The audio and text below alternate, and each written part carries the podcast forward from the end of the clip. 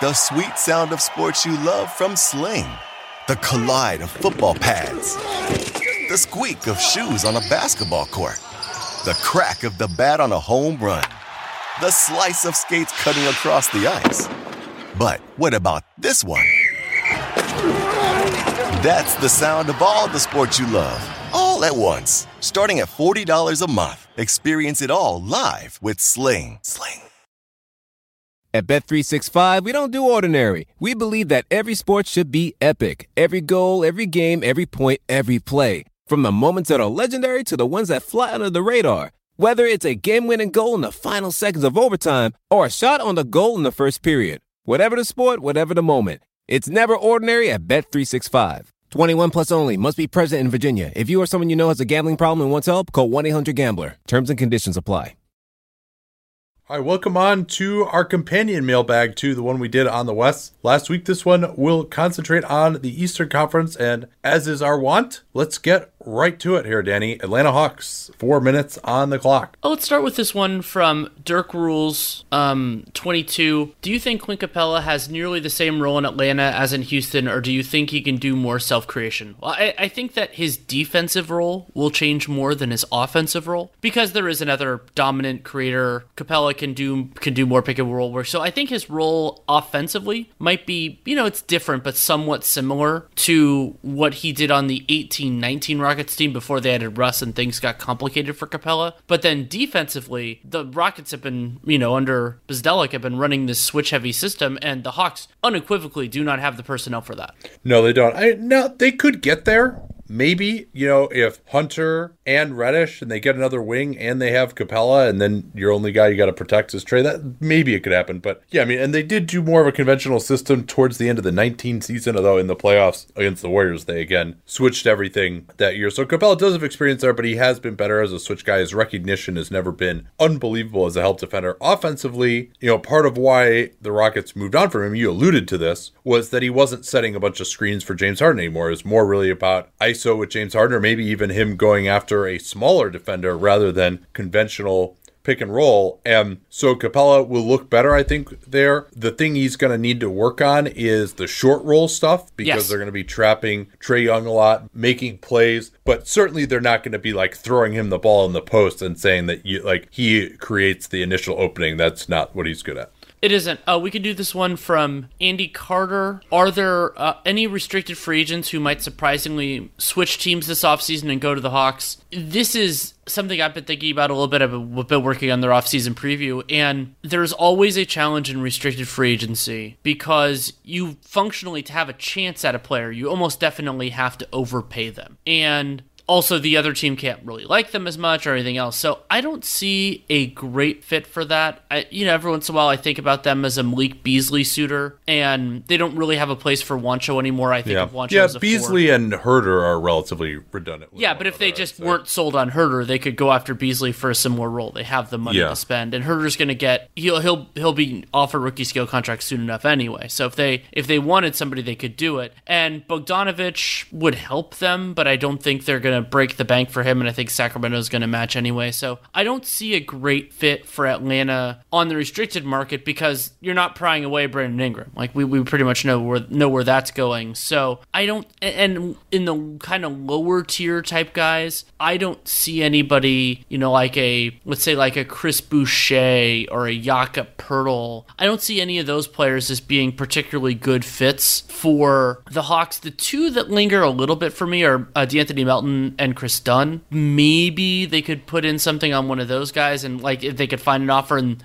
and I think that any offer the Hawks should make, those teams should be willing to match. But maybe there's a little bit of wiggle room at that kind of a level, you know, like a fringe Yeah. starter or backup level. And we've been asked this question many times. I went through a whole podcast uh, about a month and a half ago with Brad Rowland, uh, who comes on to talk about the Hawks uh, regularly for us. And we went through a lot of the potential free agents and, and how they might fit. So if you, you want more thoughts on that, Uh, two names that I would add for you. Um, although this guy's probably going to get his team option picked up, and that's uh, Semi Ojeleye. Um, Sure. And then another one. Uh, all right, yeah, we're, uh, we're we're running along here, but uh, Dario Saric could maybe work out a little bit. He's not a great fit defensively, but what he could maybe provide is they could sell him on the idea that on the second unit you're actually going to have a chance to do more with the ball and that perhaps he can do, you know, take more of a role like similar to the one that he had in his rookie year, where he gets to work in the post a little bit more, use his passing ability, and try to just give them a little more creation on the second unit, then play more of a stretch role as a four. You know, they don't have great fours there, but I, I don't see that one happening. Um, let's do one more really quickly, like a 30 seconder here on the Hawks. Sure, we got a couple questions about kind of John Collins extensions. Um, what what kind of number? And for me, I'm lower on Collins. I think the most he's he could be a valuable offensive player, but it just doesn't move the needle that much for me in terms of you can get offense other ways. And if he is limited enough defensively that he can't play center, then there are a lot of things that you don't necessarily want to do. So yeah, sure, I'd give him starter money, solid starter money, no problem. You know, some something in the 15 to 17 million range, sure. But I think he's going to ask for more than that, and I think he's going to get an, uh, an Yeah. offer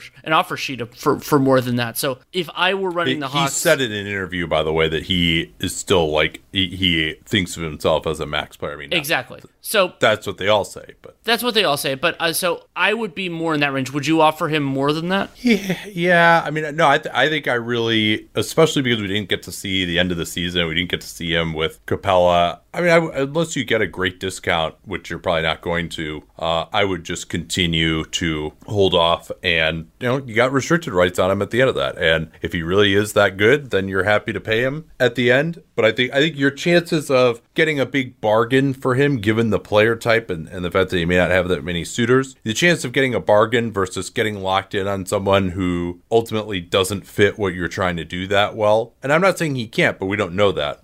Uh, I would be more concerned about committing the long term money, even if it is a quote unquote better deal, than I, I would be about like losing out on the chance to get him at a discount now because I don't know that there is going to be a discount. Yeah. Okay, let's move on to Boston. Oh, we could start just briefly with this one from uh, Dr. Dr. Basically asking about how Enes Kanter would fare in a theoretical series against the Sixers and Joel Embiid. I, I think that Canner defensively actually fits somewhat well in that series because the biggest things that he can't do are defend in space, and the Sixers don't really force big men to do that as much. Yeah, if Joel's going to take some threes, so be it. So I, Al- I think- Although you got to watch his minutes though, because if he's going up against the second unit when Horford is out there as the center, then he could get into some trouble. Yes, that that could be true. I you kind of want to pick the spots better, but I also think that Kanter could have some trouble. I don't think he would be as valuable offensively because I think Embiid can stifle a lot of what Kanter does well. Kanter won't have the same physical advantages on Embiid that he does on a lot of centers. Yeah, the the doctor, the good doctor Golubky. Uh, I don't know if that's like some character references or, or, or the guy's actual name, but uh, do you uh, agree we could see Kanter start in that series? Uh I mean, because Theis does kind of get overwhelmed physically by Embiid, and you know that the matchup will be okay with Embiid. Although, you know, they might be starting Shake Milton instead of Al Horford, amazingly enough. I forgot that whole thing that Al Horford comes off the bench for them now. So, no, I, I my guess would be they wouldn't start that way, but if they get down in the series and Theis just can't guard Embiid, maybe they go there. But, you know, Kanter's not unbelievable defensively himself. Um, how, how, how would you feel about the Celtics signing Boogie Cousins for the playoffs to add extra big man depth? I don't really see what Cousins does for them. They have a ton of mouths to feed. Cousins, when he's out there, is always going to shoot a lot. Uh, I think Kanter fills a lot of the roles there anyway. You don't know what kind of shape Demarcus is going to be in. He's going to expect to play. So for Well, all and I think reasons, I to, would not to put support it more bluntly, I think Theis is a better offensive center than what I would expect for Cousins coming into the seeding games.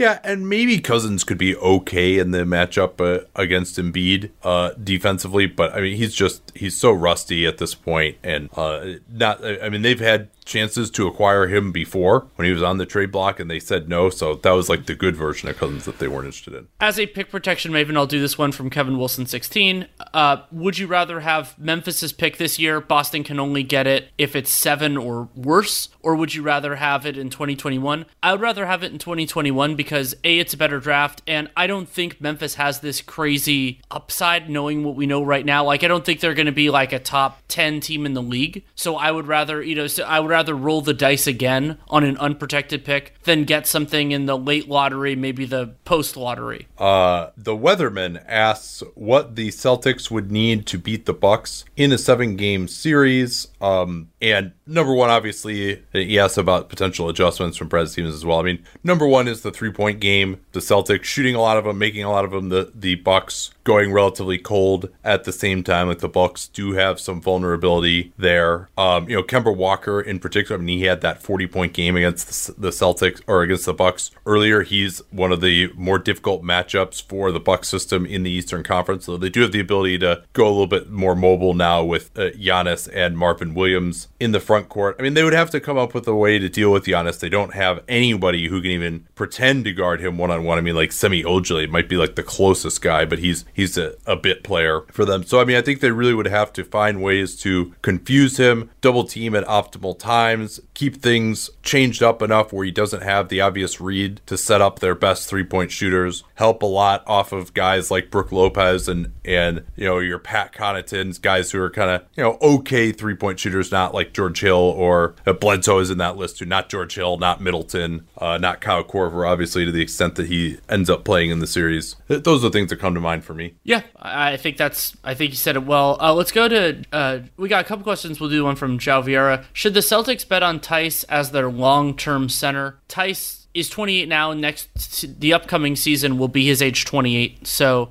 I think that he's a nice fit, and I don't Yeah. think they should contract situation. Like by the way, we should we should what his contract Yes. situation is too, right? Sure. So Theis is under contract, obviously, for this year, and then he has a, I believe it's structured as a non-guarantee for next year. Let me see what my notes. Yeah, Um, yeah. Guarantee date of what used to be July third now is, would probably be October twentieth. Yeah. Yeah, and that's five million dollars. Obvious pickup in that circumstance, and I believe Theis. Yeah, it's a non guarantee, not a team option. So theoretically, if they declined it, then he, it's not like they would get restricted rights or anything like that. So they're going to pick that up. He'll play on that, be an unrestricted free agent in 2021-22, unless they can agree to an extension. The most they could Uh, offer. he he would not be extension, extension eligible too shorter contract thank you for bringing that up Yeah. uh but but to go back to the question like could they should they bet on him i don't i, I think that you could if he's willing to take the money to be a part of it sure I, I but i don't think especially with how he's been overwhelmed as you mentioned by joel Embiid i think that he can be a part of the rotation and maybe even be the guy who gets the most minutes in the regular season in the playoffs but throw in like 15 million or something like that at him that seems not wise to me Yeah, especially you know he'll be 29 next year. They don't have to make a decision on it anytime soon though, uh, Yeah. which is nice. I mean, if he improves his three point shooting, that might change your opinion a little bit. But with really, uh, and also what happens with Gordon Hayward uh, as well. But given the players that they already have, you know, upgrading at center, not that Theis is a bad player by any means, but getting a really elite option, especially defensively at that position, might be something that And- uh, their their most obvious way of upgrading potentially. and I've been banging this drum for a little while, but I still think there's a chance it ends up being Robert Williams. That he he's not the perfect fit, but that he ends up being the best option that they can reasonably get, especially if their war chest, like the the Cel- I think the Celtics' functional war chest is weakening because they don't want to trade a lot of it now. Like you're not trading Jayson Tatum, you're not trading Jaylen Brown. That Memphis pick doesn't look as good as we thought it might have at other times in the past. So yeah, I mean Yeah. it's um it, it's they're damn good team, and I think you would make that trade every day of the week. That Jaylen Brown and Jayson Tatum are too good to trade, but that does change things. Yeah, I mean, they still do have three picks in this year's draft, for example. I mean, that would be enough to trade for a starter, at least. You would. think. Yeah, yeah. if, if but I mean, could they get a? I, I think Theis is just such a wonderful fit for them in the short term. So Yeah.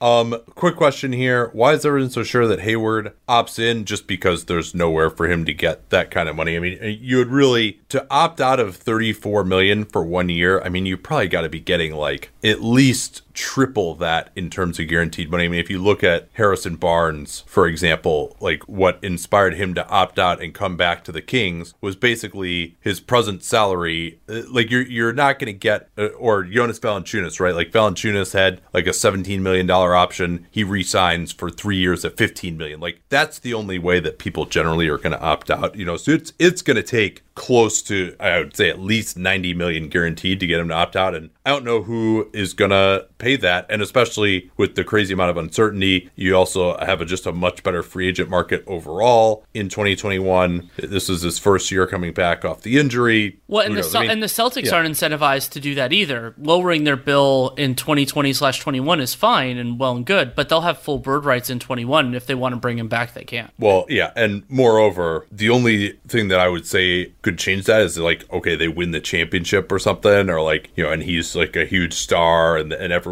everybody, it's all kumbaya and they want to commit to him long term. But he, he's really the guy, especially when you're talking about a max coming up for Jayson Tatum, the guy that just does not fit into their salary structure. Man, it is crazy to think that I've been working with Helix Sleep since 2015. And I think that's because my story with them seems to really resonate with listeners. If you've never heard it before, that was kind of the beginning of the direct to consumer boom. And there was another very prominent mattress company at that time that was trying to convince you that mattresses were one size fits all. They found the one formula, the one mattress that was going to work for everyone. My then girlfriend, now wife, and I ordered that mattress. We ended up having to return it because, hey, guess what? Not everyone is the same. And then she did some more research and found Helix Sleep. We took their sleep quiz and we found a mattress that actually worked for us and our body types. And uh, Helix offers 20 unique mattresses. Everybody sleeps differently, and Helix mattresses are designed for specific sleep positions and field preferences hot or cold, side sleeper, back sleeper. So take that Helix sleep quiz, find your perfect mattress in under two minutes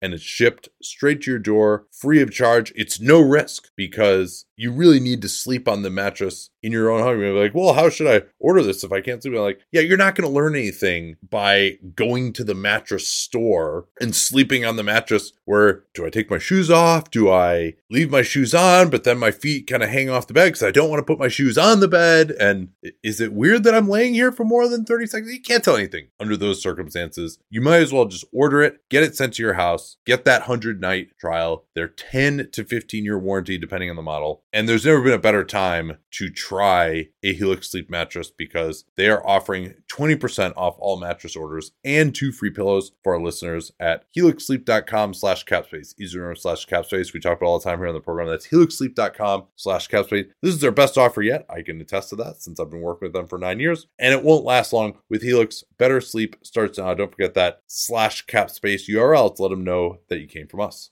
Man, I just love American Giant. Just an amazing clothing company. I was reminded again of how much I love it when I drove from California to Montana over the All Star break. And you know what it's like when you're on a long road trip and it's cold, particularly when it starts off warm in the bay and then we get into some really cold areas. You're like, well, I don't want to wear like my jacket in the car, but then I get out to fill gas. I'm going to be freezing. But the American Giant hoodie was perfect because despite being made out of a nice heavy material that'll keep you warm. It's not too hot as well. So I was able to wear it in the car, not be too hot, step out of the car, and still be warm enough when I was filling up gas or going into a restaurant or something that I didn't feel like I needed my jacket even when it was cold outside. These things are amazingly durable. I proposed to my wife wearing an American Giant hoodie in the Grand Canyon almost seven years ago. I still own that same hoodie. I still wear it constantly. And American Giant has since spread out into all sorts uh, of other types of clothing, like their premium Slub Crew tee, the No BS high rise pant, the slim roughneck pant featured in Giant Magazine, issue two. Every American Giant piece is made in America and designed to last, no exceptions, and it provides year round comfort. So find a closet staple for every part of your spring days at American Giant.com and get 20% off your first order when you use that vendor code CAPSPACE at checkout. Easy remember, we talk about CAPSPACE all the time here on the program. That's 20% off your first order at American-Giant.com. Don't forget that CAPSPACE code to let them know you came from us. So let's go. Let's go on to the Nets. Um, question from Bucks and sixty two. Uh, the, he, there are serious questions. We could actually. I mean, there are a bunch of them we could answer. Uh, we'll go one by one though. Uh, what should the Nets offseason priorities be? They, I think, really thinking about what players make sense. It, I mean, their window, whatever Kevin Durant, however healthy or whatever he is, their window is really the twenty twenty one playoffs and the twenty twenty two playoffs. That's they need to be thinking that short term, and it's do these players make sense in the starting or closing five of that group? And that is not only potential free agents, they really only have the mid level exception to work with there because they're an exceedingly expensive team, especially if the cap drops, which it looks like it will. And but it's also evaluating their current talent. So it is Taurean Prince good enough to be a starter or closer on that Nets team? If not, they should probably try to move him because that's how that's how narrow the window is. Same with Caris LeVert. Yeah, I, I agree there. And Danny, we did the whole Atlantic Division battle plans podcasts that we can talk uh, more about uh, the Nets on. This is one that I think is interesting, even though it's not specifically Nets related. Uh, with the injury to KD, based on this season alone, after Giannis, who have been the two through five best players in the Eastern Conference this season? So, I mean, this brings you back again uh, the, to the Celtics and the Raptors are both somewhat ensemble casts and so they don't re- none of them really have a reasonable option for a top 10 player in the NBA. I'd probably say I mean in terms of only their value this year, and you're probably getting down to like Pascal Siakam and Embiid, Jimmy Butler. Yeah, but Embiid hasn't played that much either. I, would say if you want to just say who is the best, not how much value do they deliver at this point, you know, this year, I'd say Embiid is probably your second best player in the Eastern Conference if I had to pick one. Yeah, and Jimmy Butler played 1800 minutes this year. I mean, Tatum Tatum is probably if we're talking value provided, he's probably in that conversation. Middleton. It what was funny is I, when I saw this question, I looked through my top 10 players and it, it was asked because of Kevin Durant. That that's what I'm looking at right yeah. now. There's nobody. There the Giannis and KD were the only Eastern Conference players in my top 10. So yeah, that's another yeah, and important. KD didn't play. And KD this, didn't play. This Um, um, yeah, so, and you know Trae Young, Brad Beal might be in that mix too. I mean, hey, Kyrie Irving if he were actually healthy yeah. would be in that mix. Jayson Tatum if he kept up his pace from the last month and a half or so certainly would be in that conversation as well. Um, last so, one here on the Nets. Yeah, we got two different versions of this question about basically. Um, well, we'll, we'll, we'll, we'll do the Jarrett Allen part first, then we can do the second part. Uh, basically asking is if Jarrett Allen is going to be traded. Could could this time be be important for that? And if the Nets are committed, you know, part of getting DeAndre Jordan and getting KD and Kyrie Irving, whether it was reasonable or not, getting them on board was the idea that DeAndre Jordan was going to be an important part of it. Having Jarrett Allen on roster is it's a luxury. It is. It is. You know, both of us, I believe, think that he is a superior player, and that he will that that the gap between them will only grow with time. But remember, Allen only has one more year before restricted free agency, which means you assume he's going to be properly paid in the banana summer of 2021. If you don't want him as your starter, it, they probably should trade him just from an from a asset management standpoint. When we talked about how narrow their window is, it's not what I would do, but I think based on where we see things going, yeah. Yeah, now I'm not sure who wants to pay a king's ransom to bring in Jarrett Allen as their starter on a, a market level contract going forward here. Um, you know, I'd like that two headed monster better if those guys didn't play basically exactly the same. Right. Um, you know, Jordan does have a little bit more heft maybe to deal with guys in the post, but he's actually never been a very good post defender, uh, despite his physical tools. And, you know, they both are kind of these drop back back centers, block some shots, finish lobs around the rim. You know, there isn't a stretch element. There isn't anyone who can do any kind of switching defensively. So yeah, I, I mean, it's not they're not an ideal mix together, but you know, I don't see the the deal for Jarrett Allen that's really going to make much of a difference. It's going to provide more value, especially considering his low price uh, than he provides. And then you also have the chance that DeAndre Jordan could just break down. He was he was better this year, but he's that's a great no point. spring chicken.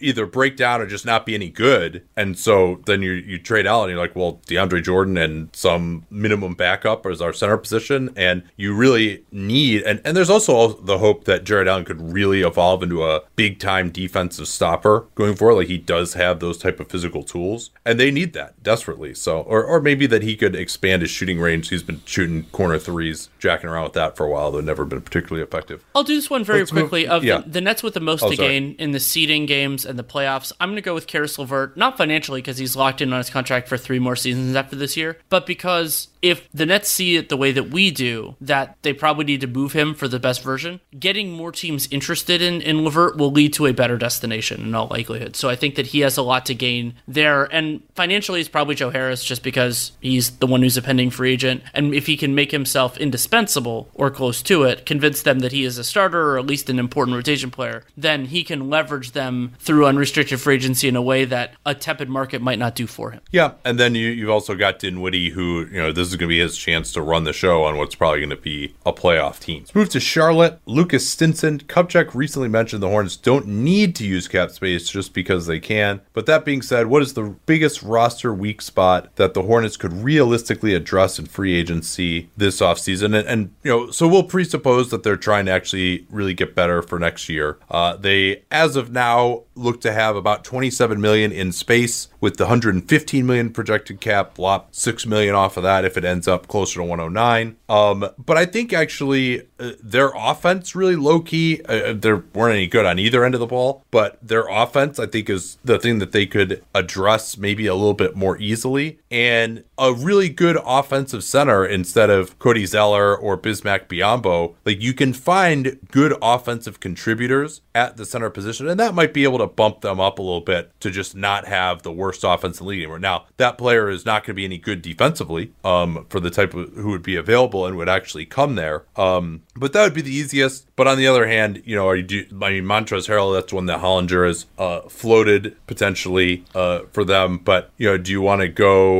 real deep into a, a nice, like, three, four year contract for someone like that at well over 15 million a year? I wouldn't advise that. But if they really are just like, hey, we got to win more games, the easiest way to do it, I think, would just be to get a, a center who could upgrade, you know, was one of the worst position groups in the league at the center position. I, would also mention Christian Wood there. I've, i think that he would be a, yes. a, a fit age wise as well and potentially yeah. grows. He might be better for them than Harrell, too, yeah. due to the age and at least the defensive potential, if not yet the production. Right. And I also think that an area where the Hornets could get materially better is if they could find a small forward. The problem is this is not a great market to get one. The best guys are going to li- likely opt in. Otto Porter, notably among them, and Gallo. First of all, he's more of a four now, so then he potentially conflicts with PJ Washington. But also, I guess that if but if their goal were to get straight up just better, I mean, I think you could argue that Gallo of the gettable players would actually improve their win total the most because they'd be good offensively. This one's funny. Jacob Thompson, has anyone ever told you that you kind of look like Cody Zeller? Well, uh, I take exception to that because, as I've told you many times, hims, hims for hims.com slash capspace ed, by the way, uh, if you want to get started with them. Uh, but I think uh, my hairline is doing a little bit better than old Cody. The ones that I usually get are Eli Manning is the one I get the most, Andrew Bogut, Michael Phelps, you know, generic looking white dude. That's me. Yep. Uh, from Daniel Logan, can a backcourt of Devonte Graham and Terry Rozier coexist on a good team? No, probably not. I mean, well, I mean, I think they could if you had like they wouldn't be enough to make you the good team. Yeah, if you had like Giannis, if and you had a bunch of other good players, yeah, yeah. It, so, so your argument is if they were your, let's say, your two worst starters. Yeah, I mean,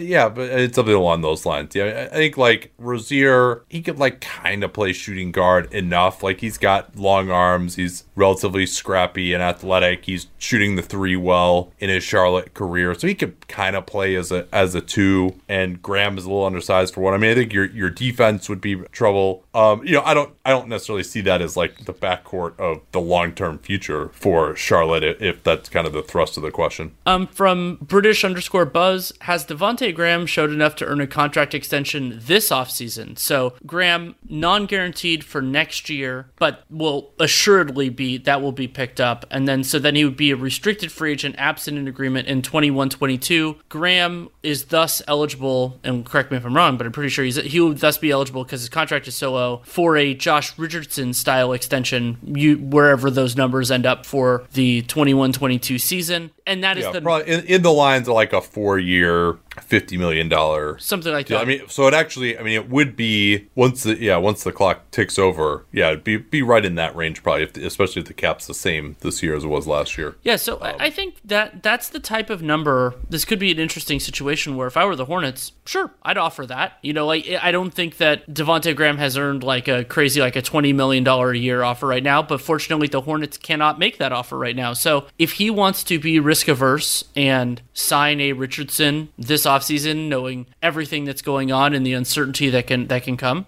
I would make I would make that offer to him, sure. Yeah, if you think about some of the other guys, you know, he's a different player than Tyus Jones or Delon Wright, but those guys getting around 10 million a year, a little bit less than that. You know, I think you can argue that Graham has, has done more this year, although, you know, he did drop off as the season went along. Uh, it, his size is a, a bit of an issue too. You know, he's probably ideally would be a backup guard, but realistically, he's certainly one of the top 30 point guards in the NBA. So something along the lines of 10 million a year. Yeah, I, I think I would probably go with that max extension. I might not offer him a player option on the last year, but I, I think I would ultimately make that offer if I were Charlotte. Let's go to the Chicago Bulls, and we could start with the question that got asked a couple of different ways um, by Greg Feltz and by NBA Legacy Pod, and we'll we'll do it both ways because it's asked: Do you think Zach LaVine has positive or ne- negative trade value? And then, do most teams in the league consider him a positive, neutral, or negative asset? I think most would view him as positive, although there are fit issues. In a vacuum, I think you would he'd be viewed as a positive because he probably still does have some upside left to explore as well, at least in the minds of people. And I I would agree with that. I think I would be as just a random team would be willing to consider taking him on if I needed more scoring. Um, but it, it, it's close to me, I, and I uh, I suspect you may feel different. I have him as a negative, not an extreme Yeah. one because let's say what those numbers are, by the way. Yeah, sure. 19 point. He is a flat 19.5 million per season, both 2020 slash 21 and 21 22. And you know, LaVine's young enough that he could still get better. But why he's a negative for me is I think the best role for Levine. I don't think that him. He, he's a high volume offensive player who I don't think is good enough to elevate your offense to a good enough level, and he's terrible defensively. So the best role for him is really strong bench player, best bench player, one of the best ones in the league, who then can close games when he is doing well and you need him. So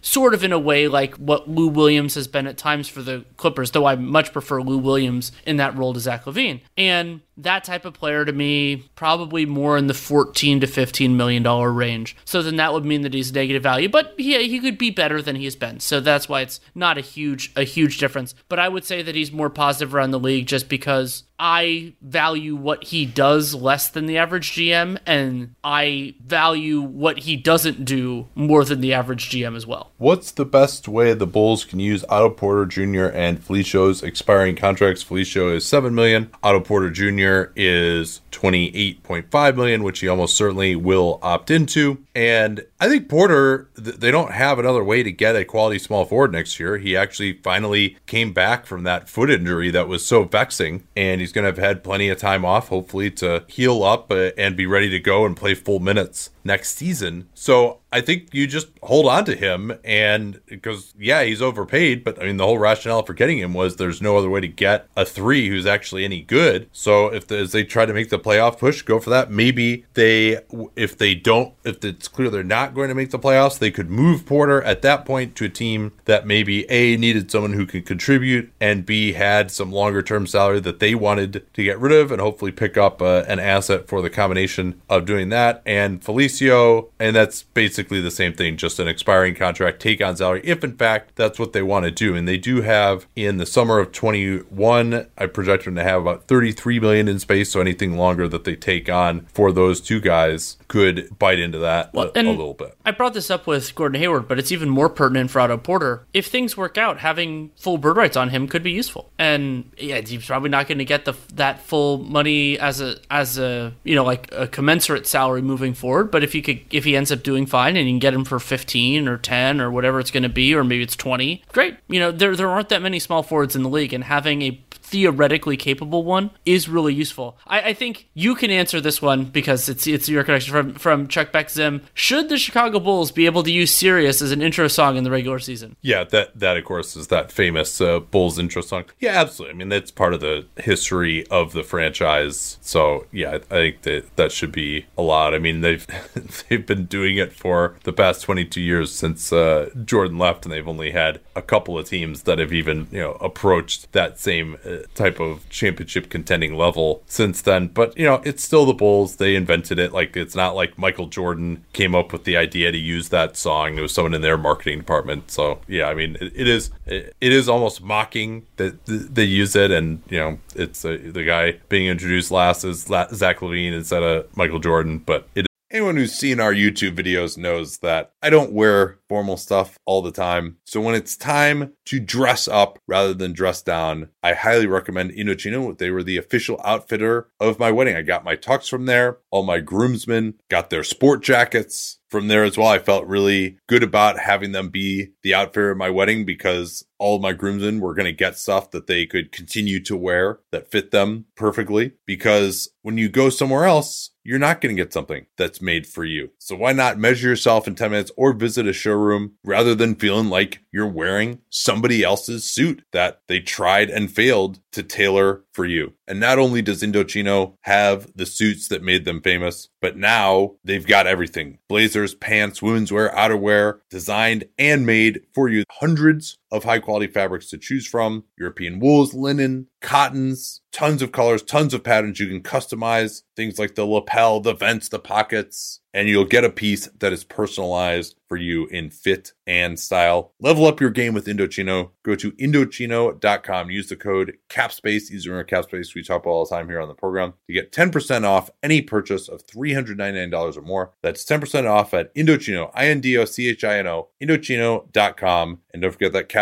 code to let them know that you came from us is what it is. Let's go on to the Cavs, fellow Central Division team. A lot of the questions are in a similar vein. This should not be a surprise, um, considering where the Cavs are. We'll, we'll do we'll do the one from uh, Veal Coronin. Who would you rather trade if you were the Cavs, Sexton or Garland? And if they have a chance, should they still select a top guard in this year's in this year's draft? I'll answer the second part first. And my general rule on this is unless you are sure of something who is directly blocked and you there's another player who's not only in the same tier but like very very similar level i take the best prospect available and to be abundantly clear neither of the Cavs point guards drafted in the last 2 years has reached that level so if the best player on my board was a point guard i would take that player at their yeah i mean if i actually were Koby altman and i actually were concerned about my potential job security I probably wouldn't take a point guard because point. you just eh, because you it just makes you look bad. Be all the David Kahn jokes, and it's like, well, wow, you sure did a great job on these last two picks. You're picking another point guard again. You know, it makes you look like a failure. But if you just want to actually do what's best for the Cle- Cleveland Cavaliers franchise going forward, I agree with you. Ne- neither of those guys has shown enough. But you, the reality of being a GM is that you kind of buy time for yourself. It's like, oh, you know, we got these guys, we got a lot of hope in them. You know, we got these great young prospects. Like the minute you give up on a prospect as a GM, now that's like a black mark on your record, and th- that doesn't look good. But yeah, I mean, if I if I am just like, what's the best thing for the Cavs to do, as opposed to if I were Koby Altman, the best thing for them to do would be to draft the best player available, no matter who it is. So then let's get into the question. We could do it the way that Sankey underscore Red phrased it: Sexton or Garland, or do you see both of them as a part of the future? No, I don't. Uh, and this is a, what we've talked about a lot uh, with young teams where say, oh, hey, we've got all these young guys. I mean, I remember that that was always the, the debate on the Bulls real GM message boards in like 2002 and 2003. Like, oh, we got Jay Williams and we got Crawford and we got Marcus Fizer and we've got Eddie Curry and we've got Tyson Chandler. We've got all these guys. Like, who, you know, we don't even have room for all of them. It's like, no, nah, actually, most of these guys are not going to work out. So I, I think knowing which of those two guys despite the fact that Garland had a less impressive regular season than Sexton did the year before. Although, worth noting that if we had cut Sexton's rookie season off at the beginning of March, he wouldn't have looked nearly as good as he ended up looking. Not that that was so amazing. But ultimately, the inability to distribute at his size for Sexton, I think, is going to consign him to a backup role unless he really changes his stripes in terms of how he plays. Uh, whereas Garland, despite the fact that he hasn't played as well or shown as much, number one, he was coming off the injury where he just uh, had played a little. But, you know, I think he's got not amazing vision, but he's got better vision than Sexton. He started to show a little bit more ability to get to the basket compared to where Garland was earlier in the year when he just had nothing there. He started to show some ability to get some scoop shots. And then he's got that like really deep shooting range. Uh, so the fit as just the player he could be, I still like better with Garland, acknowledging that he has not played as well as Sexton. I'm largely in in the same boat, and worth noting, Se- Sexton, you know, so he made 40% of his threes last year, 38% this year. This year, 74% of his threes were assisted, so that was a lot of a, a lot of catch and shoot. Still good to make 38% of them, but the most important thing for a point guard to do is create reliable shots for himself and other people. I don't trust Sexton to do that. I'm not sure about Garland, but I'd rather be not sure than be somewhat confident that a guy is not going to do that. So it's it's a weird roll of the dice. Like there's a very high chance that that Garland is worse than Sexton eventually, but I'd rather have the like the possibility that it's a little that that he can get there than somebody like Sexton, where I'm getting kind of resigned to them not being that because he wasn't really that guy as a creator in college either. Quick question here, Dan Sach. Uh, what is the absolute best case 95th to 99th percentile outcome for Collin Sexton? And, you know, I guess that would be, and Lou Williams certainly comes to mind, but better defensively. And worse maybe, as a passer, that, probably. sort of a player. Um, okay, let's, uh, uh, so I didn't, we didn't have that much time to get into that one. Yeah. That, that, was just the first thing that came to mind for me. Um, oh, let's, so oh yeah, let, let, should we do this one? This Ross, this one from Ross? Sure. Uh, which of the six Eastern teams that didn't make the Orlando Orlando tournament are most likely to make the playoffs next season. Okay, let's lay out the teams and, and work through. We can even we could even take a little time and do rankings. So I, I don't know why this is in the Pistons section because uh, they they would not be high in that list for me. yeah, so the, the, the six teams are the Hornets, the Bulls, the Knicks, the Pistons, the Hawks, and the Cavs. Um, incidentally, yes, if, if the Hawks if, and Bulls to me are at the yes. Incidentally, the if they list. if they if the Wizards had not been included, it would have been them. Um, but they were included, so it's not them. Uh, yeah, I would go Hawks one, Bulls two. Oh boy. Uh, Am I gonna say Hornets three? I mean, what if it's Detroit? Like Blake Griffin just comes back or something? Like, I mean, the the Knicks also. I mean, they have space. They're going to have a new coach. They could potentially take a step forward. New management. Maybe they make some moves. But yeah, I, I, definitely see Charlotte, New York, Cleveland, and Detroit as not having much of a chance yeah. for next year. Um, what kind of return can the Pistons receive for Derrick Rose? Not a lottery pick because that apparently was the shopping price uh, for him back at the trade deadline, and that was not available. Although when you're trying to trade it to a contender, they generally don't have lottery picks available. That's true. Rose will make 7.7 million next season and then be an unrestricted free agent. That is a very easy salary to accommodate. That could either be matching salary. There are teams with trade exceptions at that number. I would say they could potentially get a late first for him. I mean, those those can sometimes be more available from contending teams and at that sort of a price, a good team could be okay using Rose as a you know like a kind of that backup that can start in a pinch and can close in a pinch, and and that's I think that's a, a beautiful role for Rose at this stage in his career. Uh, Fleetwood McSee. Would Detroit investing in a multi-year deal for Fred Van VanVleet be a good decision or another Ben Gordon, Josh Smith style albatross? Um, I don't think it would be that bad just because Van VanVleet has a lot of skills and he fits in. I mean, I don't think he's, you know, you're not relying on him to be a big star, but he, you know, he can fit in a, in a lot of different lineups, has a lot of different skills, even if he's not the best creator on the ball. It's like Ben Gordon, for example, when he stopped being able to score, he had nothing else that he could fall back on. Josh Smith uh, was just a really tough fit. They brought him in to play the three. They had Greg Monroe and Drummond there as well. Smith couldn't shoot at all, so that the fit really didn't work there either. VanVleet is always going to fit in, uh, and but it's also just he doesn't make sense at his age and price range to me for where the Pistons are at. Do you agree? That's where I was going to focus is the timeline here. So the Pistons assuming it like at, if we're looking beyond the 2020 slash 21 season because i don't think they can really put things together it's just going to take them a lot longer. Maybe kennard and sekou Doumbouya really turn it on and so it looks like they can be you know maybe one of them is a starter one of them is a good reserve on a team after that. Still have to figure out what's going on with blake griffin still have to figure out center unless they re-sign christian wood. So if they can get let's say it takes two three years for them to figure this out. Then vanvleet's in his late 20s is still going to be useful defensively, but also is getting closer to the end of this contract. Like, I, I just don't see how. I think he raises the Pistons' floor when they don't really need their floor raised, and then I'm not sure he moves their ceiling much when they'll be caring more about that. So uh, the follow up is: Are there any veteran free agents Detroit would be shrewd to target? Maybe someone along the lines of like this year's Marcus Morris, a little bit more of a a guy who falls through the cracks but has some starting experience on a shorter term deal, who they could then maybe flip at some point. You know, and maybe they uh, start off trying to kind of get back to the playoffs next year. I don't advise that, but if Blake Griffin is healthy, they got Rose. Maybe get another starter on the wing, and then if it, it looks like it's not working out to make the playoffs, then you could flip that player. You know, maybe Mo Harkless falls into that category or Jay Crowder maybe Marv yeah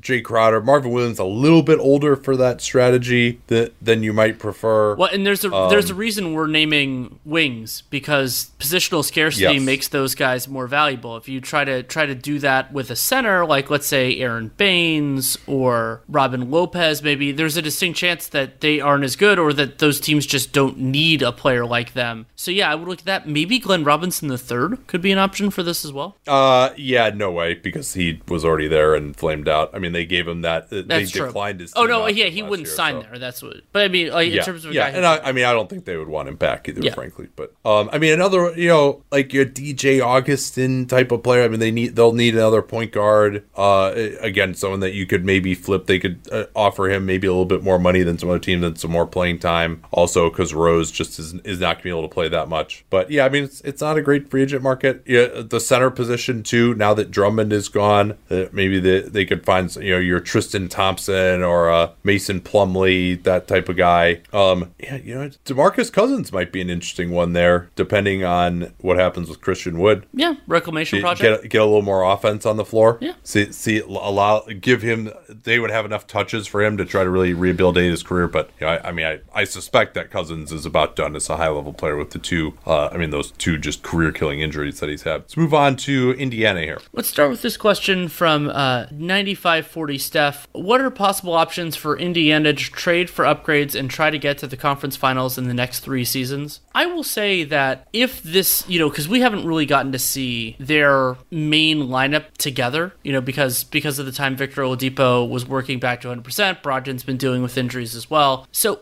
I, I I think there's a distinct chance that the some of the best versions of the Pacers aren't really that different from the current. It might even be pretty similar to it. Like Oladipo and and Malcolm Brogdon, I think they're a good combination. I like T.J. Warren. I like his fit with this team. And you could theoretically, you know, like to me, the the the logjam that might create it against really good teams is whether you want to move one of Turner and Sabonis and go in a more modern direction. Ideally, probably get a wing for one of those two guys because the guard positions are spoken for. But I mean it, it is going to be hard to get to a conference finals when you look at the Celtics and the Raptors and the Sixers and all these other capable teams that are in the mix. But we, we haven't gotten to see this Pacers team fully together. Yeah, it really it comes from internal improvement. And in particular, Oladipo, we gave you that list of the best players in the Eastern Conference. If Oladipo gets in contention, which you if you if you plugged 17, 18 Victor Oladipo in right now, he would be a, a, on that list uh, up with some of the players that we mentioned as top 10 guys, uh, you know, in or top five guys in the Eastern Conference. So that does change this team, and they've got a, a lot of depth uh, as well. I mean, certainly just in a general sense, I've advocated for trading Sabonis because he's an all star, and you know maybe you could get something really good for him. But uh, and I, I worry about the combination with Turner ultimately. But this is one where I think we'll have a lot more information, hopefully, uh, after Orlando is concluded. From NBA's best four, can TJ McConnell and Aaron Holiday play together. I don't really love the fit of those two guys. Uh, they McConnell really is at his best when he has the ball in his hands, and he's not amazing with it, but you know he can be. He's more of a to me a gap filler than anything else. And playing him next to Holiday, you have two kind of smaller guards. I don't think that you're getting you're not getting a lot on the defensive end, and I don't think Holiday is such a great off ball player that it it works. Can it?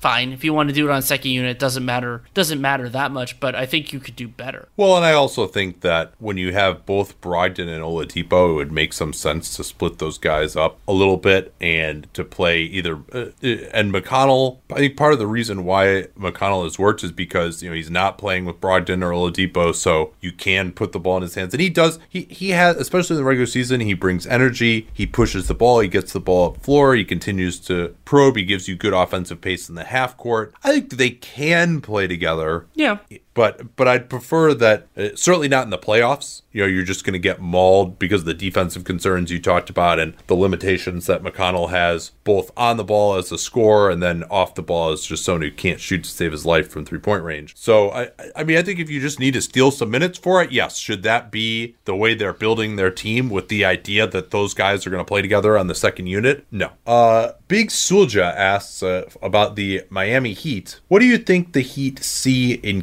KZ? Okpala. And uh, this is Adam Simon actually uh, talked about him a little bit. He spent a lot of time in Sioux Falls. He had that groin issue, I believe it was early in the season. So we really saw, you know, I, I, I think he probably played like 50 minutes or something. I mean, I, I remember turning on a Heat game where they were, uh, it was the end of a blowout, and I saw a guy wearing an unfamiliar number. I'm like, who is that guy? I really had never seen Okpala on the floor before because he wasn't really around even in the preseason when I was watching them. So uh, what Simon said about him is that his shot still needs to come along. I think that's actually helping guys improve their shots is something that the Heat don't get enough credit for as an organization.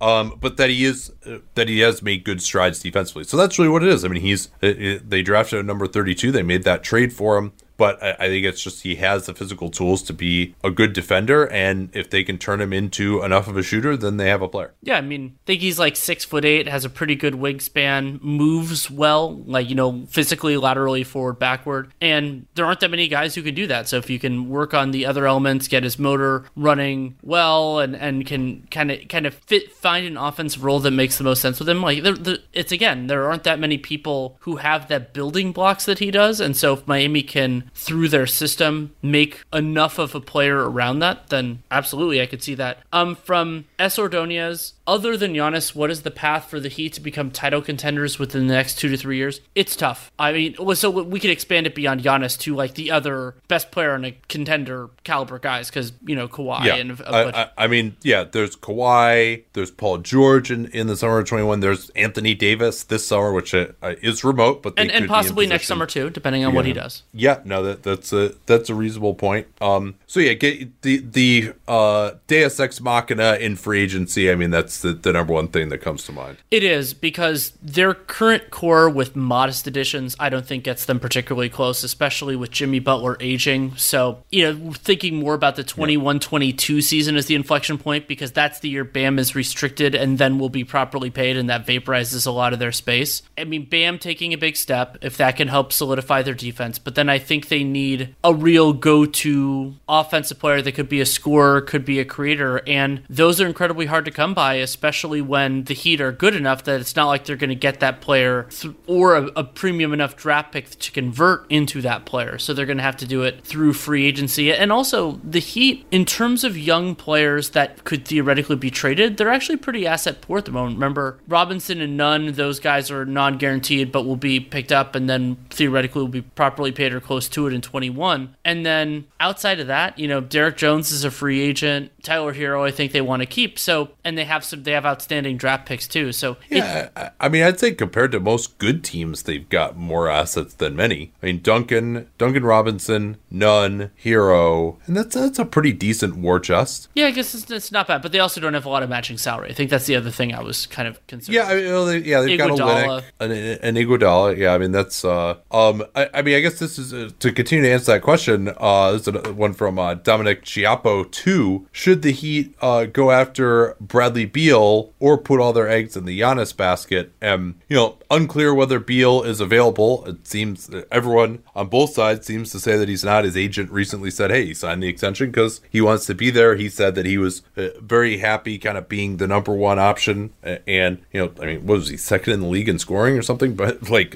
averaging like thirty a game for the season. I mean, it's pretty even. I mean, this is something to note. Even if you're losing, especially if you've never done it before, it's pretty fun to go out there and see the ball go through the basket for thirty points every night, whether you're winning or not. Yeah. So and, and he seems to enjoy that. So, but but anyway, I mean, yeah, I mean, Beal and Butler, that's not a bad combination to me. Um, And Bam can Beal, solidify Butler, their and Bam. I mean, that's that. I, think that's a, a solid backup plan, and maybe there'll be some clarity on Giannis if he takes the designated player veteran extension. Uh, that they could go in that direction. You mentioned the matching salary. Yeah, you know they could get if they trade Iguodala and Olynyk, they could get pretty close there. So maybe you could trade for Beal, and then you would still have the free agent space to try to bring someone in in the summer of twenty one. So it doesn't necessarily have to be Beal means you're punting on that twenty one free agency. yeah, maybe you can't get a Giannis, but you could get somebody who would make a big difference.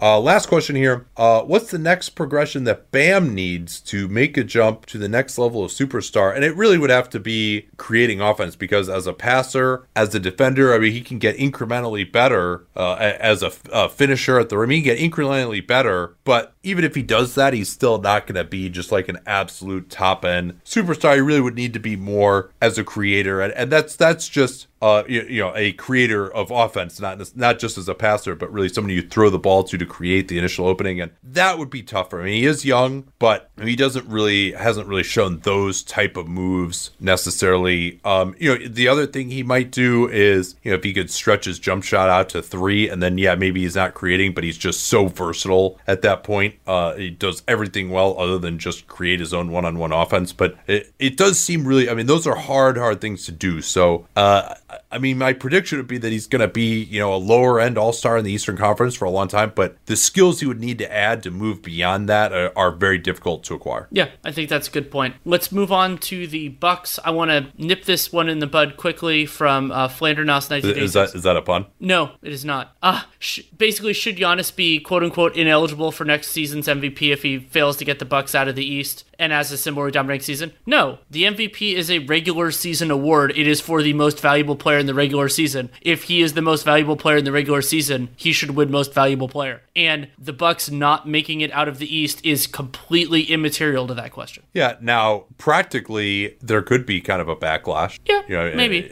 And, and and you know, it always depends who the other candidates are, and who knows? Maybe he gets even better in the regular season next year, and they think that that's the year, and uh, or maybe they just suffer massive injuries, and that's why they can't make it out. Or you know, I mean, if he if he averages thirty five a game on efficient great efficiency, and they just happen to lose, and it's not his fault. You know, no no one was saying after two thousand nine that LeBron James should be ineligible for the MVP in 2010, and in fact, he won it because he was awesome in that series, and they didn't lose because of him when, when they lost to the Magic. So no, I mean, I, but I, I do understand the sentiment, and I think that a lot of voters would experience Giannis fatigue if that were to happen. Uh, but yeah, so uh, let's see here. Why can't the Bucks manage to beat the Suns? They're one and three in their last four meetings. Um, I can't say that I was inspired to go back and actually watch those games. I don't recall having watched those games personally. You know, they don't have a great matchup for Booker, but I'm not even sure that Booker has necessarily been the one to kill them. Uh, I mean, my biggest guess would probably just be bad luck and letdowns over the course of a season. Yeah, so they, they beat him once this year and lost to them the other time. And Giannis didn't play in the loss. That was and they played. I think they that was the front end of a back to back against the Nuggets. So yeah, I mean it happens. Um,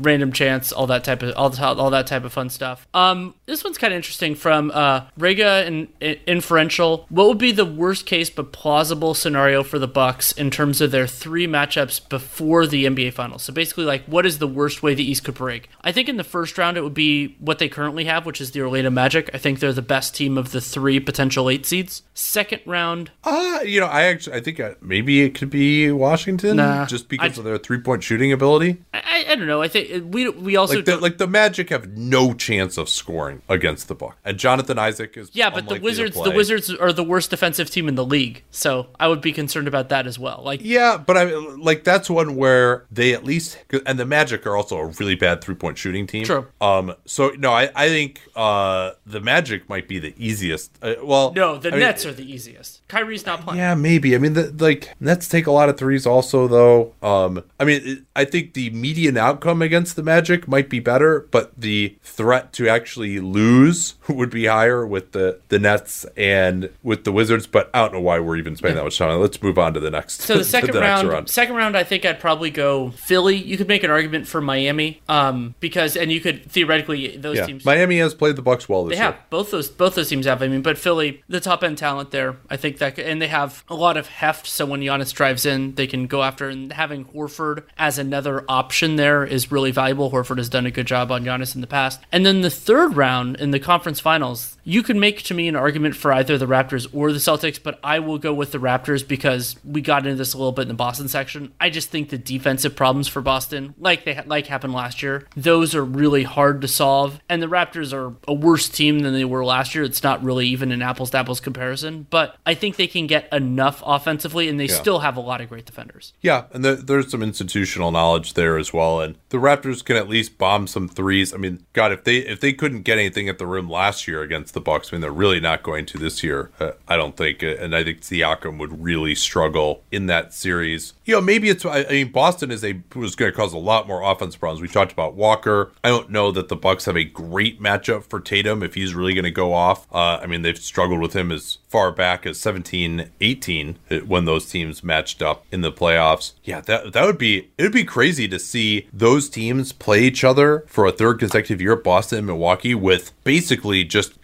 completely different cast of characters each year. Yeah. Um, so yeah, I, I'm really torn between Toronto or Milwaukee. Clearly, I think Toronto might have the most ability in the whole league to cause problems for them defensively. Right. But I just, I I- it's hard for me to see how they would score. I think, I think the the Celtics would just uh, uh, have a little bit more ability there. And you know, Nur- Nurse is a great coach. Stevens a great coach. And I don't see there's a huge difference in the in the coaching. But uh, the, again, both those teams have kind of the institutional knowledge of going up against the Bucks. Uh, let's do one more here.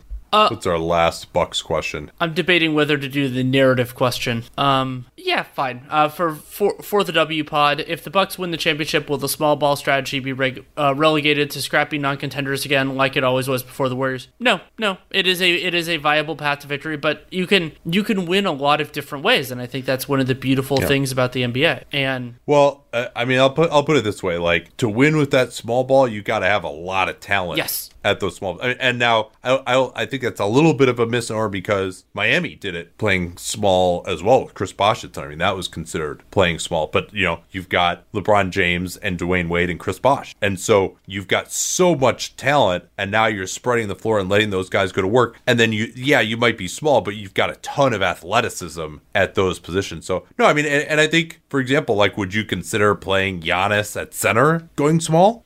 I think it kind of depends on who's playing the four. But yeah, I, I mean, if it's certainly Marvin offensively, that like your biggest guy, your center is the guy who's handling the ball the most in Giannis. Well, and I mean, Um, we don't even know what configuration the Clippers are going to be in. The Clippers might theoretically make the NBA Finals with a closing lineup that doesn't have a traditional center. I think we'll see Doc play one most often, but we could see some with JaMychal Green at the five, depending on how things go. Yeah, Not I mean, my belief is my belief is is that if you really have the talent to do it, playing small is better. Uh, but it's just the question of whether you can amalgamate that type of talent altogether. Ah, the sweet sound of sports you love from Sling. The collide of football pads. The squeak of shoes on a basketball court. The crack of the bat on a home run. The slice of skates cutting across the ice. But what about this one? That's the sound of all the sports you love, all at once. Starting at $40 a month. Experience it all live with Sling. Sling. Okay, the New York Knickerbockers next on the clock here. Uh, let's start with a question from longtime friend of the show, uh, Daco Carter. Who would you prefer to coach my his Knicks, uh, Thibs or Kenny Atkinson? Do you have any sleeper candidates? Challenge for sleeper candidates for me is just that I don't know enough. Like Kevin Arnovitz writes that piece every year. I, I, I tweeted out about a week ago with assistant coaches, often that are highly regarded, and holdover coaches. So I just don't know enough. You know, like Chris Finch has had a good reputation at various moments. There are a lot of a lot of names in there that you can that you consider, and then if they end up getting jobs. But if I were to choose between Tom Thibodeau and Kenny Atkinson, I would choose Kenny Atkinson pretty definitively. There was all this buzz, people might remember it about when after Thibs had the had the year sabbatical between the Bulls and Quest job to be named that he was learning from good coaches and was going to be different. And I didn't really see wrinkles in Minnesota that showed me he has really grown as a coach. And the league has changed a lot since since he was at his best. So I think Atkinson is more in line with where things are going. Yeah, I'd agree with that. Uh, Particularly his record developing players with the Nets. That was he was supposed to do. That's why they hired him because he was a, big development guy at Hawks University back in the day, and now he is uh, has a bunch of guys developing with the Nets on his watch as well. And that's uh, more of what the Knicks need. I think bringing in Thibs, that somewhat augurs that they're going to try to short circuit the process, get a lot better, and probably fail at that. Well, and something else with Atkinson, a way that you and I try to calibrate the quality of a coach is how do they defend relative to the quality of their personnel? And I thought that Atkinson's Nets teams consistently outperformed their personnel defensively. And so that's a good calibrator of whether the scheme is good, whether players are listening. And, and Brooklyn, a big part of what they did well on both ends of the floor was especially forcing opponents, quote unquote, into shots in the right locations. And if they'd had better defenders, I think they could have done a better job of making those shots difficult. They might have been a little too zealous in it, but I think that's largely the right way to go. Yeah, and Atkinson uh, has worked well with management. He's been part of a, a an overall system uh, that can really help develop players, and you know Thibs usually has clash with management. Maybe that won't happen with Leon Rose because of the CAA, but uh, connection. But that is uh, what his record has been. Uh, what else we got here? We'll do one from Christian Rogers. Uh, I, we don't need to go too much into what we're still doing our draft work, but prospects the Knicks should target. And the way I'm interpreting this is, of the players that we've seen so far, who do you think like fits particularly well, if anybody, with what the Knicks need? Well, so much of that is a question of how much you believe in RJ Barrett. To me, Barrett has not shown enough to be worth building around in that first year. Granted, it was a difficult situation for him. That's what some of the reporting has indicated that they are going to try to build around him more, but would have been nice if they could have just done that last year so they could have a little bit better idea of what they have in him. So I think it's just totally best player available for the Knicks. If it's a point guard, that's uh, certainly something that uh, they should look at. I mean, the only thing I would say is, you know, if it's James Wiseman or Onyeka Okongwu, those guys as centers, they already have Mitchell Robinson as a center of the future. So I'd probably eschew those guys. But aside from that, I'd say probably anyone would really be on the table. Best player available. Um, you know, I wouldn't be, and I haven't looked enough at all of the players to say who I think the best of those is going to be yet. But uh, I do think uh, Anthony Edwards seems like a pretty terrible fit with RJ Barrett if you are still trying to build around Barrett. So hopefully we'll look at some of the other top guys. Like we haven't looked at LaMelo yet. Hopefully we'll get to him soon. But hopefully we'll like him better than some of the other guys we've looked at already. Uh, just one quickly from Ed. I know we're running low on time. Uh, basically, I'll, I won't lay out the all the negatives that he talks about, but basically the question is how many years will it be until the Knicks win a playoff series? I think it's going to be a while because they, as Ed gets into in his in his intro, if if the Knicks try to go short term and you know try to be a little bit better, I think that actually lengthens the amount of time until they win a playoff series because it, it weakens their draft picks, and those are going to be the centerpieces of it. And unless they're good enough to attract high level free agents, which I don't think is going to happen, I think I think it's going to be a while longer. I don't know how long, but well, I don't know. I was going to guess like six to eight years to win a playoff series. Yeah, I mean, it could be like they've won one playoff series in the last 20 years. That's true. And the larger structural stuff isn't changing. But it just, I don't know, it feels like at some point, yeah. you know, they'll find it, water. Yeah, and it also does seem, I mean, hopefully they won't do the you know trade for Carmelo Anthony kind of shortcut. I mean, they do have some assets now. They've got those Dallas picks going forward from the Porzingis the Clippers trade. too from the from the Marcus Morris trade. Yes, that's right. Yes, they've got three extra draft picks uh, in the coffers, and maybe they would try to be better. But I mean, especially with uh, the recent controversy over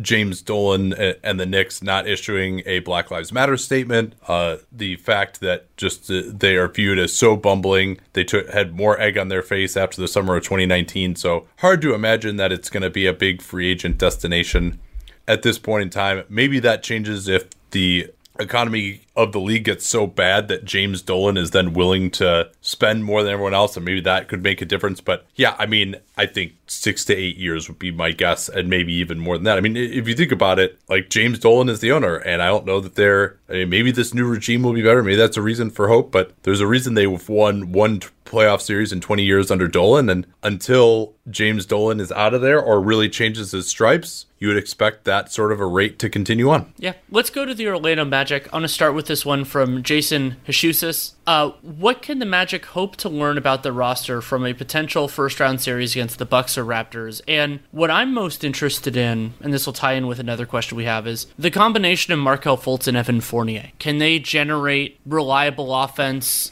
I mean, Fultz you'll be relying on more in transition. Can they? Can they? Can he really push it and be a difference maker against good teams that are caring? You know, that are playing really hard and trying to get back on defense. And then with Fournier, you know, like does that combination work in the half court too? And Fournier, potential free agent, has that player option, one of the more interesting player option decisions in the entire league. So if they feel good about that, then maybe you try to run it back. And Fultz isn't a, on going to be on a new contract until after next season. But I think those players, especially with the front court kind of in flux, with Isaac being hurt and everything else, that's where I'm looking for evaluation purposes. I'm I'm very interested. I mean, Fultz now he made very good progress on his jump shot over the last summer he's basically has had another summer now to work on it hopefully uh, with this shutdown so maybe he can start to get better i'm not counting on that uh, but maybe that could unlock a, a, lot of his game perhaps that's uh, something that we might see uh, other than that i, I mean I, I guess there's not much more. It looks like John Isaac eh, may or may not play, but more likely that he's not going to. It sounds like from Jeff Weltman's comments.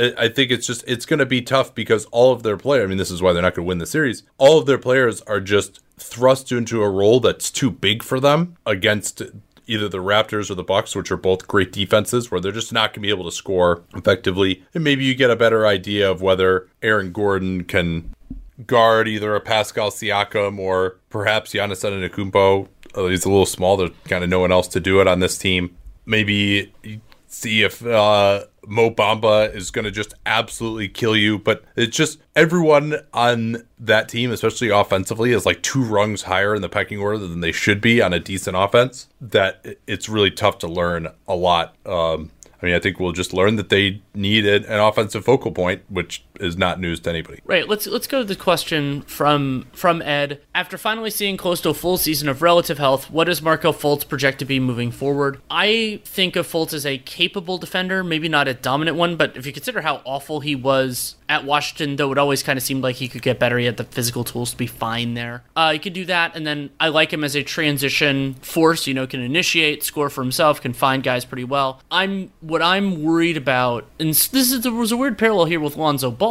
um, uh, is whether he can generate offense for himself and others in the half court. And if he can't do that, then you're asking a lot of somebody else because Fultz, you know, he's going to have to have a more reliable catch and shoot. Somebody else is going to have to dribble. And there were some signs that maybe he can get there a little bit. He looked better doing that than he had, you know, before his jump, since after his jump shot broke the first time. So that's kind of where I am with him. Do you do you agree?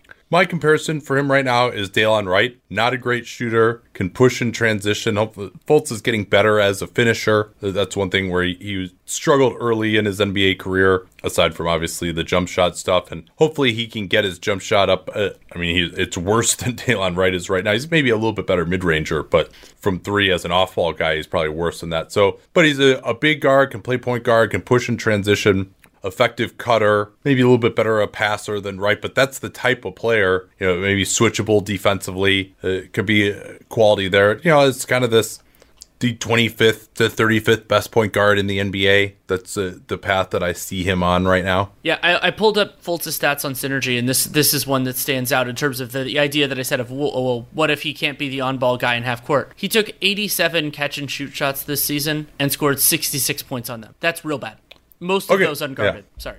Yeah, no, no. Uh, I was, I was gonna move on here to Philly. Let's uh, start with Dan Nosowitz, of the program. Uh, please talk about Shake Milton in the starting lineup for the entire podcast. Um, basically, like talking, but, but so I, I think what this gets into is the idea of theoretically replacing Al Horford with Shake Milton. I like having more ball handling there. It is still shocking to me that the Horford experiment has worked so poorly. There are a lot of reasons why. You know, like he's a smart defender. He can be a hub for uh, for offense, and so I mean, a changeup seemed necessary. I don't know if Milton is perfect, but he was doing well right before the stoppage. I'm not as as into it. I mean, yeah, he did have uh, some of those big games uh, on their West Coast swing when they had all those injuries, and it is nice to have someone who can shoot, but he's not quite as good defensively. I still am of the hopeful belief that a lot of Horford's struggles were related to just not quite being healthy Possible, yeah.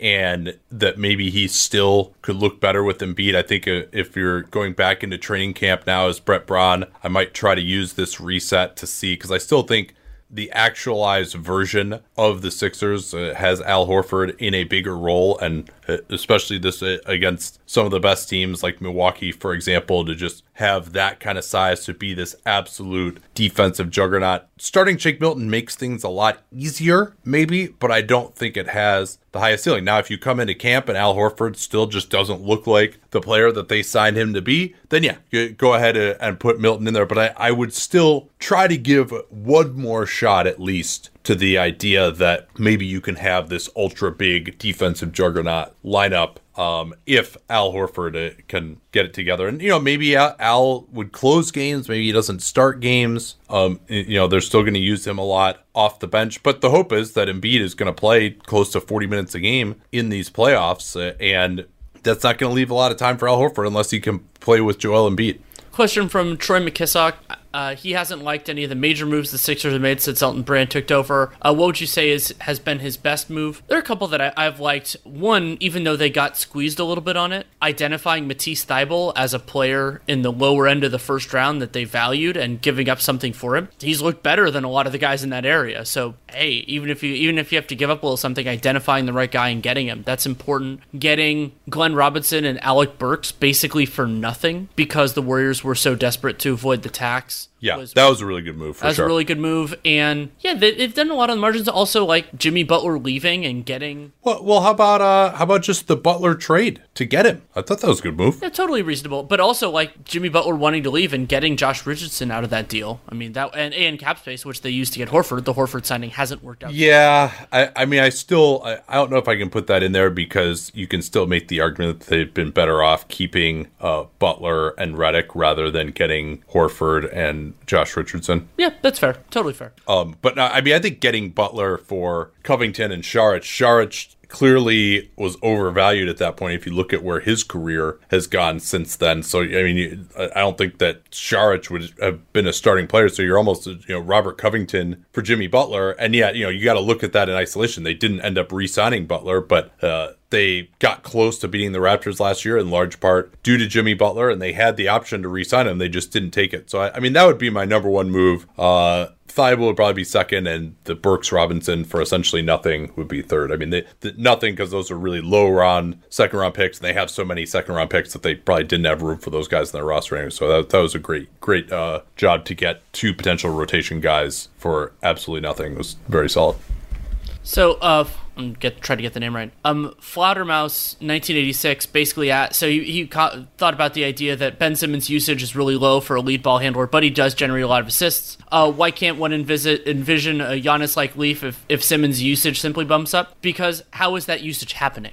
The reason why Ben Simmons doesn't take a lot of shots is because Ben Simmons doesn't get a lot of opportunities to take shots. He this year took you know I, I'm just not that many. He didn't take that many shots outside of the restricted area. I'm pulling up the exact numbers right now. Yeah, so he took 90 jump shots the entire year. That is fewer attempts than his dunk attempts this season. So the way that I don't think he can get that many more dunk dunks than he has already and, and layups and all that. So it's is he? It seems like the growth of his usage would be jump shots, and if Ben Simmons could make jump shots, then yeah, that'd be great. But he, I don't think there's I don't think there's that much more juice left in this for him to squeeze in the restricted area offense part.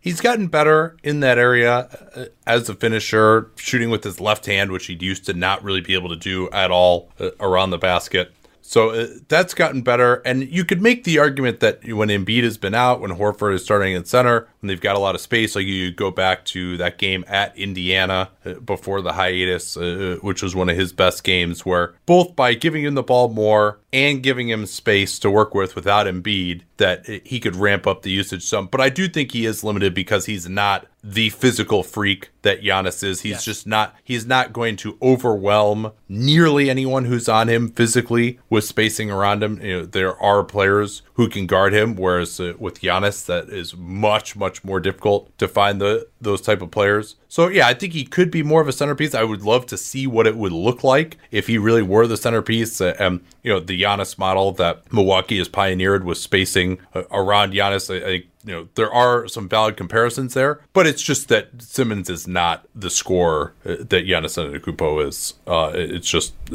he's not the physically dominating player. He's not the finisher that Giannis is. Are there any more of these Sixers questions that are speaking to you, or do you want to move on to the Raps? Um, would the Sixers rather face the Celtics or Heat in a playoff series? Definitely the Heat, I'd say. Yeah. Uh, uh, the Celtics, to me, just have more talent. And I think that Jimmy Butler, in particular, is someone that the Sixers have pretty good matchups for. Yeah, J- Jimmy Butler's offense this year would have a lot of natural kind of counters with the Sixers in terms of rim protection and man-to-man defenders. Okay, we got two more teams here. Let's move to the Toronto Raptors. Start with this one from D. Miller. How do the Raptors keep flexibility for the 2021 offseason while retaining this year's free agents? If those players want multi-year contracts, probably other than Fred VanVleet, you can't. I mean, that that's the way this works. And the other way to do it would maybe be if you could retain some of the free agents on what would be deemed as team friendly contracts but that gets into really risky calculus because there are all sorts of reasons that even an ostensibly team friendly contract can become something else, and that could be an injury or ineffectiveness. And we're going to have a lot of variability in all of this due to the COVID and the, and the hiatus, and also just the salary structure being uncertain. So, if the Raptors value having cap space or movable contracts in 2021, it probably means they don't bring everyone. Let's put some numbers on that. As of right now, although this is with a probably way optimistic, especially with the recent report that, that, the Players Association is assuming there aren't going to be fans at all in 2021, which I, at least early in that season, I uh, agree with, uh, given uh, everything that we know uh, about COVID and uh, the way it's moving in the U.S. Uh, right now. certainly, you won't be able to do it in every NBA city, I would think, at that point. But so with the 121 million dollar cap, they got 55 million in space. If it's more like you know, you could lop as much as 10 million off of that probably. Um, they do have a Norman Powell player option. He might opt out of that for 11 million. And then you want to bring back VanVleet. He clearly is the priority as a 26 year old free agent over Gasol and Ibaka. And so you bring him back, and that's probably going to be at least in the high teens. And so you're pretty you're pretty up against it there. I mean, you might have to stretch Powell. You've also got a, a cap hold for OG Anunoby that's pretty small, so they're not going to extend him most likely unless it's very team friendly. Uh, so you do it. That gets us back to this is echoing your original point, but I want to put some numbers on it. That basically, if you take on hardly any money at all in new contracts going beyond the summer of 2021, you're going to start to impact your ability to bring back uh, or uh, bring in Giannis. But you could always deal with that later. You could make a trade to move on from someone like Powell or Ibaka or Gasol if you bring those guys back. Um, at some point leading up to that summer, if in fact you think he still might be coming, and of course there's the possibility he just signs the designated player veteran extension, and then you're uh, you can just move forward uh, with this group and just try to keep being good. I'll do this one from Jake Munro. If the Raptors strike out on Giannis in 2021, are there any other avenues they could take that would bring them back to a championship level team? It is so hard to add a Kawhi level player, and they got exceedingly fortunate to do that in 2019 or 2018, sorry, with a without giving up premium assets and those types of you can't really assume that's going to go on and so yeah if they could get another player of that quality in the 21 offseason that isn't Giannis but I don't think that's going to happen And I think they could get into like the conference finals, maybe make an NBA finals mix with internal improvement. They have a great coach. They have a lot of players that I really like. But to uh, to expect them to win a championship with one of their current players being their best player, I, that's just it's too much improvement for me to expect. Yeah, I mean, you'd really need to see Siakam, who has won most improved last year and is I think he was second on my ballot, my fake ballot for this year. You know, if he continues that upward ascendance, then maybe he gets to be a top five player, and that's how you get there. But I'm, uh, you know, uh, we've been skeptical of him improving before and been wrong, so I'm not going to rule it out. But it does seem relatively unlikely, and you know, maybe it's you could grab like a second tier free agent like Jrue Holiday or something and try to just put together this defensive juggernaut that it could make one more run. But their their bigs are going to be getting pretty old. If it's Ibaka and Gasol at some point, especially Gasol, they're going to lose effectiveness. So they're gonna have to bring in some bigs as well. It's uh, it's gonna be tough. Um, but I mean, hey, making the conference finals, uh, being the two seed, being the three seed every year with a, an awesome homegrown team, and that's not the end of the world. Uh, uh, 25 NBA teams would love to be there. I just want to do this briefly for Miles Apfel. Um, basically, he asked if what are the chances that Boston could jump Toronto for the for the two seed. It's exceedingly unlikely. Boston is three games behind with eight to play. So even if Toronto goes 500, and they do, from what I recall, they do have a harder schedule. If they go 500, then Boston basically has to win out in order to get the two seed. And I wouldn't expect that for anybody, much less you know no home court advantage and everything else. So I think Toronto can feel pretty comfortable about that unless they just go like two and six or something like that. But the, I, I think, I mean, that sort of a margin would be incredible for a team to overcome. Let's turn to Washington now. This is a fun one. Uh, Brian Polivi, what do you predict Bertans' contract to be? I've already opined on this. I'll refresh it in a second here, uh, Hollinger and I, when we did our free agent preview, we talked a lot about where we, we saw his market being. But uh, uh I'll cede to you since I don't know if you've actually got on record on this one yet. I haven't. I I think Bertans. So before everything, you know, COVID and everything like that happened, I was thinking he might get something around 18 million a year, which I think would be too much. I think of him more as a backup than a starter. But because of the adjustment there, and I think the Wizards will still overpay him, even with the financials potentially getting tighter. So I'm going to go 15 million a year for four years. Yeah, that I, that was right along the lines where I was. I think it might be maybe a three-year deal. I think a good analog for that is what the Jazz offered to Nikola Mirotic, which was in the you know I think it was in the three years 50 range, something like that. It might have been three years 45, which he didn't end up taking. But I think the, those are, are relatively comparable players. Mirotic is does a few more things than Bertans, but Bertans is a better shooter, and it is a bad free agent market this year. Uh, and the Wiz have also kind of painted themselves into a corner by not trading him. So yeah, I mean, I think somewhere along the lines of 50 million guaranteed over three years would be my guess. You know, maybe it could get up to four years, 60 million instead of that. Um, but yeah, I mean, I, I think in the 45 to 60 million guaranteed uh, range is what I'd be looking at. Do this one from Michael Shangold. If the league brought back the amnesty clause, would the Wizards? What would the Wizards look like after a wall amnesty? Could that jumpstart a Beal trade? I don't think if if the amnesty clause existed, my expectation would be that the Wizards would not use it in 2020 slash 21 because they want to see what this team looks like. They want to get that piece of information, and then it would be potentially on the table for 21 or 22 because at that point, you know, while still making 44 million and 47 million per season, and Beal would be under contract at least for that first season. So maybe at that point you look at it and just kind of clear the decks a little bit. They would only have Beal, Bryant, and bunch of the, and and kind of some middle salaries on their books. Uh, and I don't know, you know, so the idea, this is sort of like the idea that I've said before about the Wizard, or not the, the Wolves, theoretically, when they could have traded Andrew Wiggins, is I don't think you're going to be getting free agents anyway. So, yeah, if Leonsis wants to save money, he can do it. But I don't think it necessarily makes the team better because they don't really have players that are falling over themselves to get to DC. Now, here's something else to consider as well it's just so much cash still. Yes if you're going to amnesty him, and the Wizards have always been a, a relatively low revenue franchise, even though and they, it's not they like they're in the tax. market. If they had kept Otto Porter, like some of those other things, then maybe they use it. They would have used it more quickly. But you know, like the, it, it's not saving the tax bill. And like, yeah, you brought this up. The amnesty it saves it opens up your capacity to spend money, but it doesn't save you money if it doesn't save you the tax bill.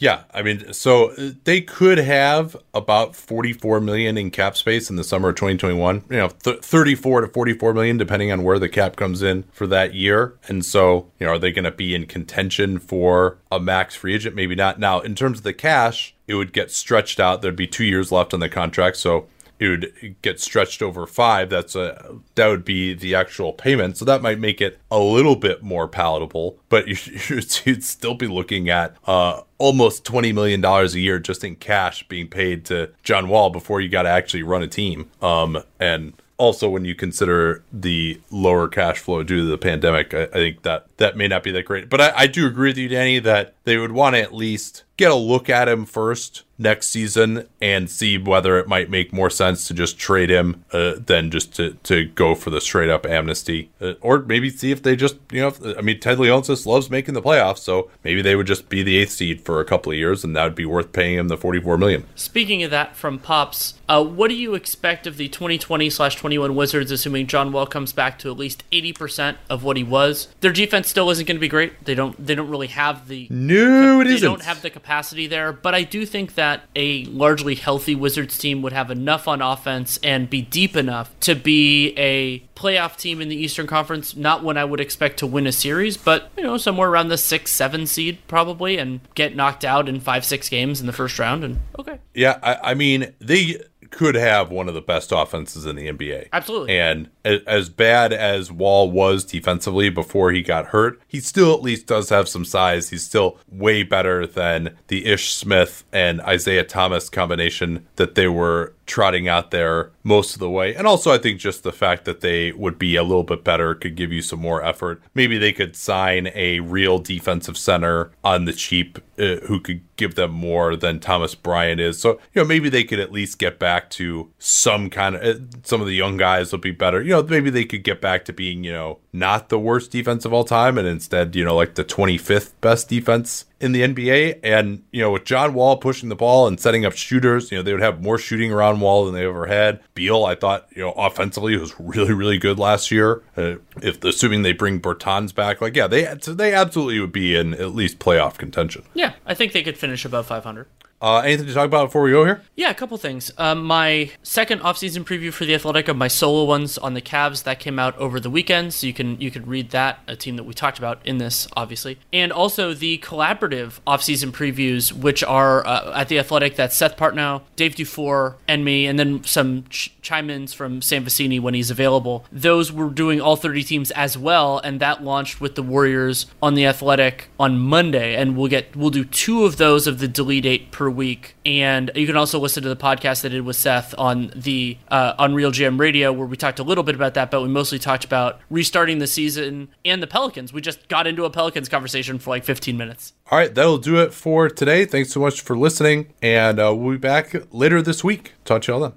At Bet365, we don't do ordinary. We believe that every sport should be epic. Every basket, every game, every point, every play. From the moments that are legendary to the ones that fly under the radar. Whether it's a three pointer at the buzzer to tie the game or a player that goes two for two at the foul line. Whatever the sport, whatever the moment. It's never ordinary at Bet365. 21 plus only. Must be present in Virginia. If you or someone you know has a gambling problem and wants help, call 1 800 Gambler. Terms and conditions apply.